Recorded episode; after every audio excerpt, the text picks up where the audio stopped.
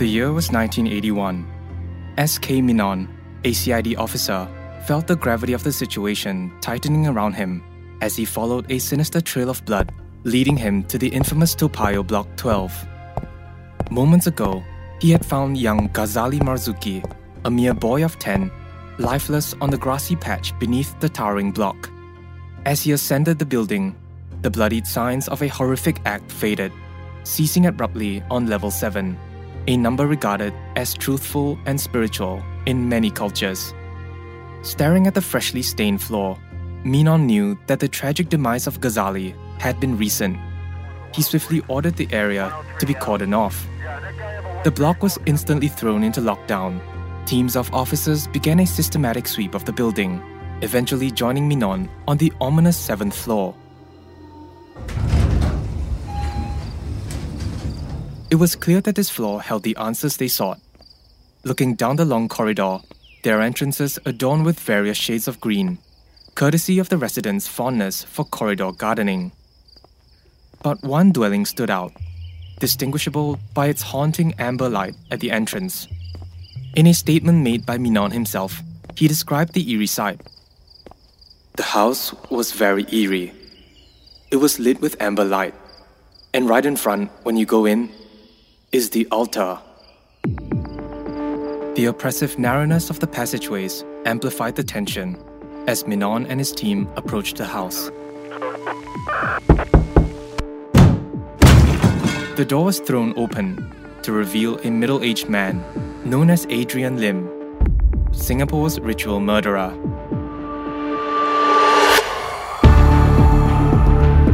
You're listening to Heinous, an Asian true crime podcast brought to you by MediaCorp and produced by One Up Media. This episode contains scenes of graphic imagery and violence. Listener discretion is advised.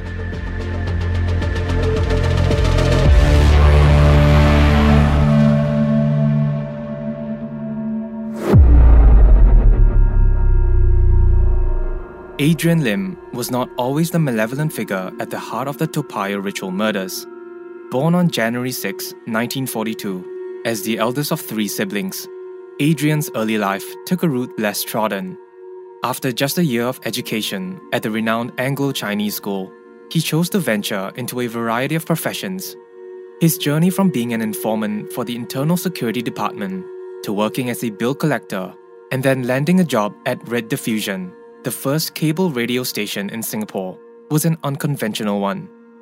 Over his 14 year tenure at the broadcasting company, Adrian developed a disturbing fascination with the supernatural world. He dived headfirst into the unknown, pursuing the enigmas of the occult.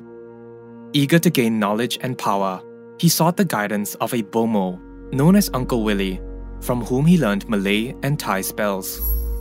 Armed with these mystical skills, Adrian left his stable job to pursue his new identity as a self proclaimed medium. He claimed to possess exceptional healing abilities, insisting he could channel supernatural forces.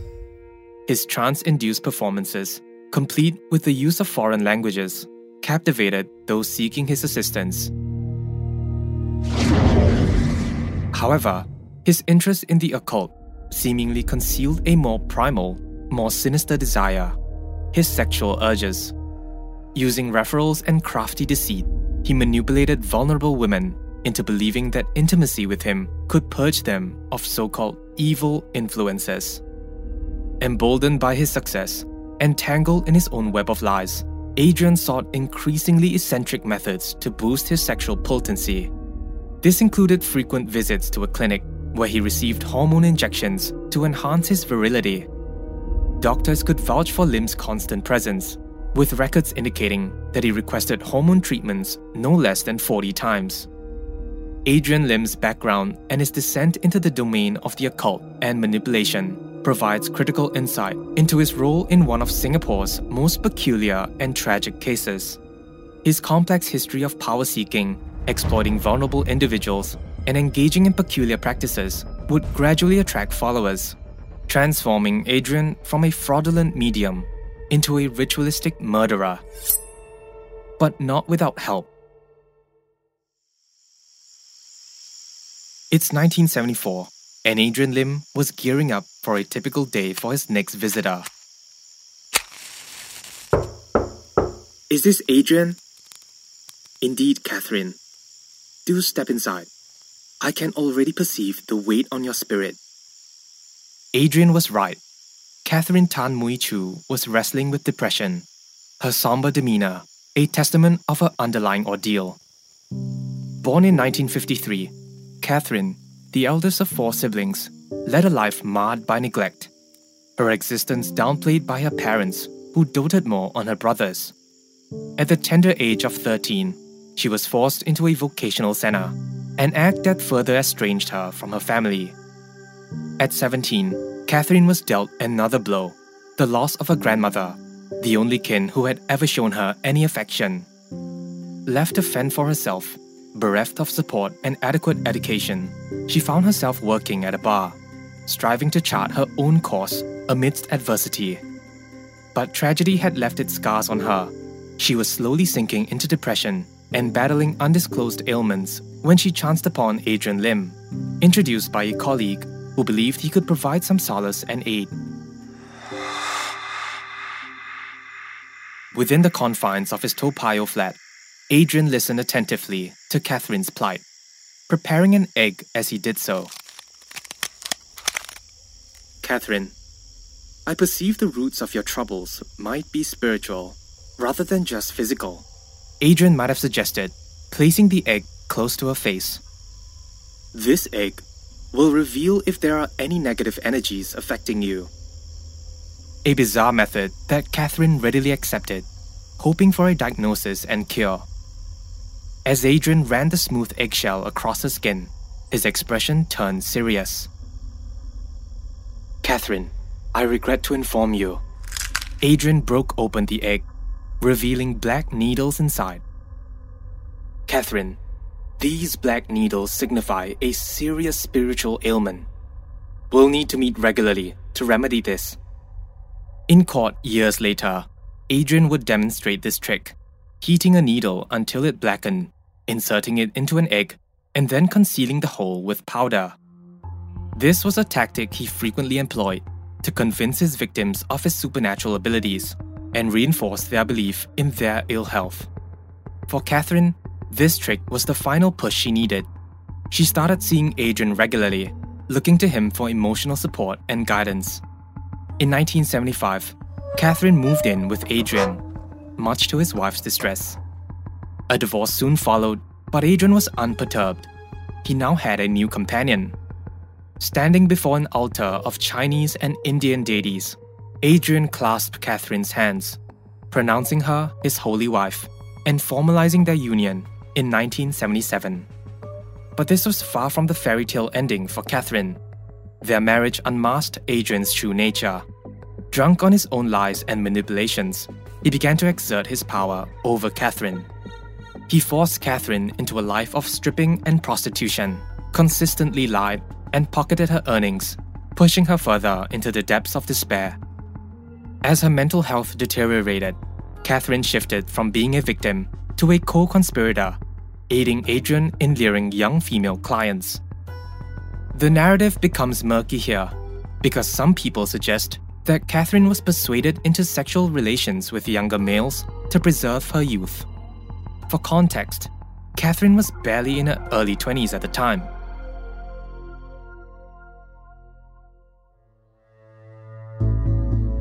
Caught in this dichotomy of being both a victim and a perpetrator, Catherine became Adrian's loyal accomplice in what would be known as the Toa Payoh ritual murders.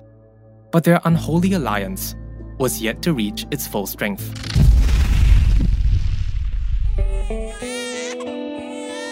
Ho Kah Hong, born on September 10, 1955, was the third child among six siblings. At the tender age of eight, Ho was left fatherless an event that resulted in her being sent away to live with her aunt in Penang, Malaysia. Seven years later, Ho returned to her family at the age of 15. To support herself, she took on various jobs, including working as a seamstress, a factory worker, and a production operator at Hewlett Packard. At the age of 23, she married a man named Benson Low.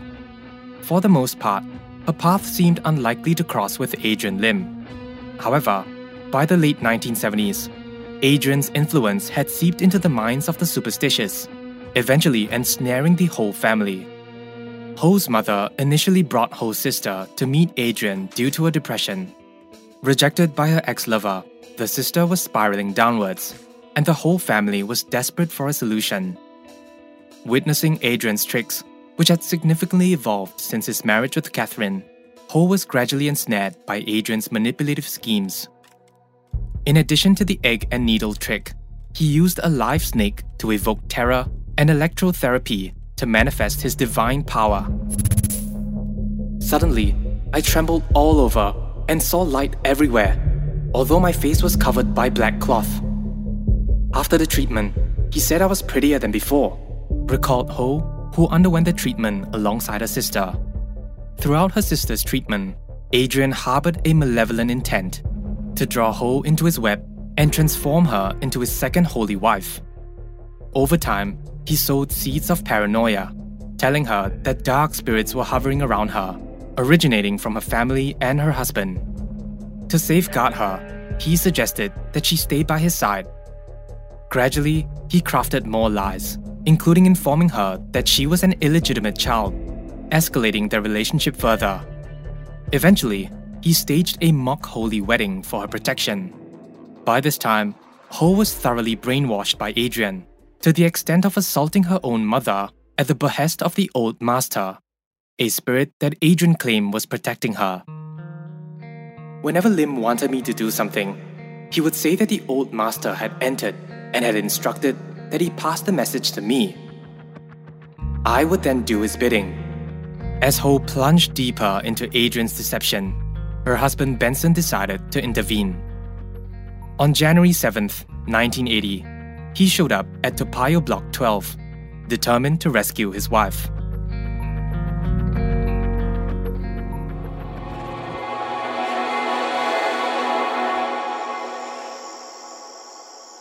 I'm alright, I need to continue my treatment. Ho replied, Treatment? This is not any treatment I've heard of. Let's go home. As they argued, Adrian saw an opportunity. Benson, I agree with you. Benson was taken aback. You do? Yes. I agree that you haven't heard of these treatments. So naturally, you are skeptical. Why don't you try it? If it doesn't make sense, then by all means, take her back. Encouraged by Adrian, Ho added, Yes, Benson, please accompany me for a therapy session. Reluctantly, Benson agreed. I'll try it, but I'm sure it won't work. Benson was instructed to sit on a chair, then directed to lock arms with his wife. They both rested their feet in separate basins filled with water. Adrian swiftly covered their eyes with a black cloth, thrusting them into darkness. Then, he passed each of them a wire. Are you ready? With that, a powerful shock coursed through their bodies. Benson felt his muscles seize up, reacting to the jolt of electricity. His heart pounded in his chest. The sensation was overwhelming. Ho also experienced an electrical surge, which felt like a sudden sting, prickling her entire body. As it rose in intensity, it would prove too much for her, and she blacked out. When she finally resurfaced from the depths of unconsciousness, the sound of hushed voices permeated her senses. Disoriented and still trembling from the residual shock, she recognized the voices of Adrian and Catherine their murmured conversation forming a sinister backdrop to the aftermath of the ordeal. As a blurry vision cleared, the sight that greeted her was one of horror. Her husband, the love of her life, was sprawled on the floor, lifeless and as still as the night. When she came to, she heard Adrian and Catherine talking, with her husband lying unconscious on the floor. Is my husband okay? Ho's question took Adrian by surprise. Yes. But unfortunately, the treatment proved too intense for him. What do you mean? Ho, your husband couldn't handle the treatment. He's passed away.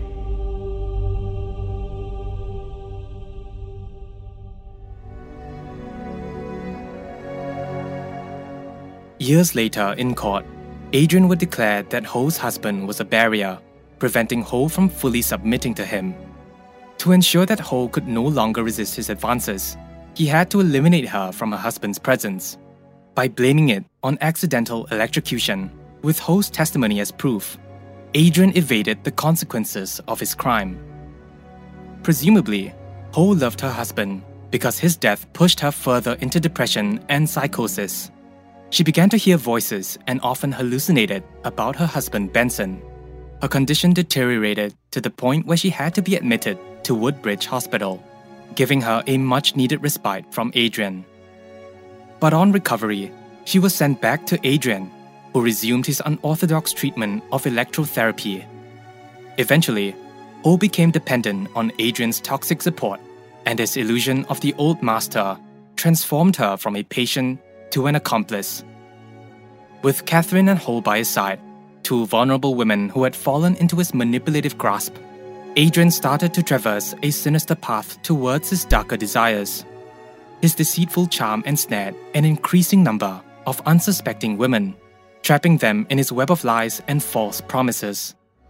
But the extent of his malevolence did not stop there. In the depths of his depravity, he committed the unthinkable the cold blooded murder of two innocent, helpless children. But the only question that remains is why?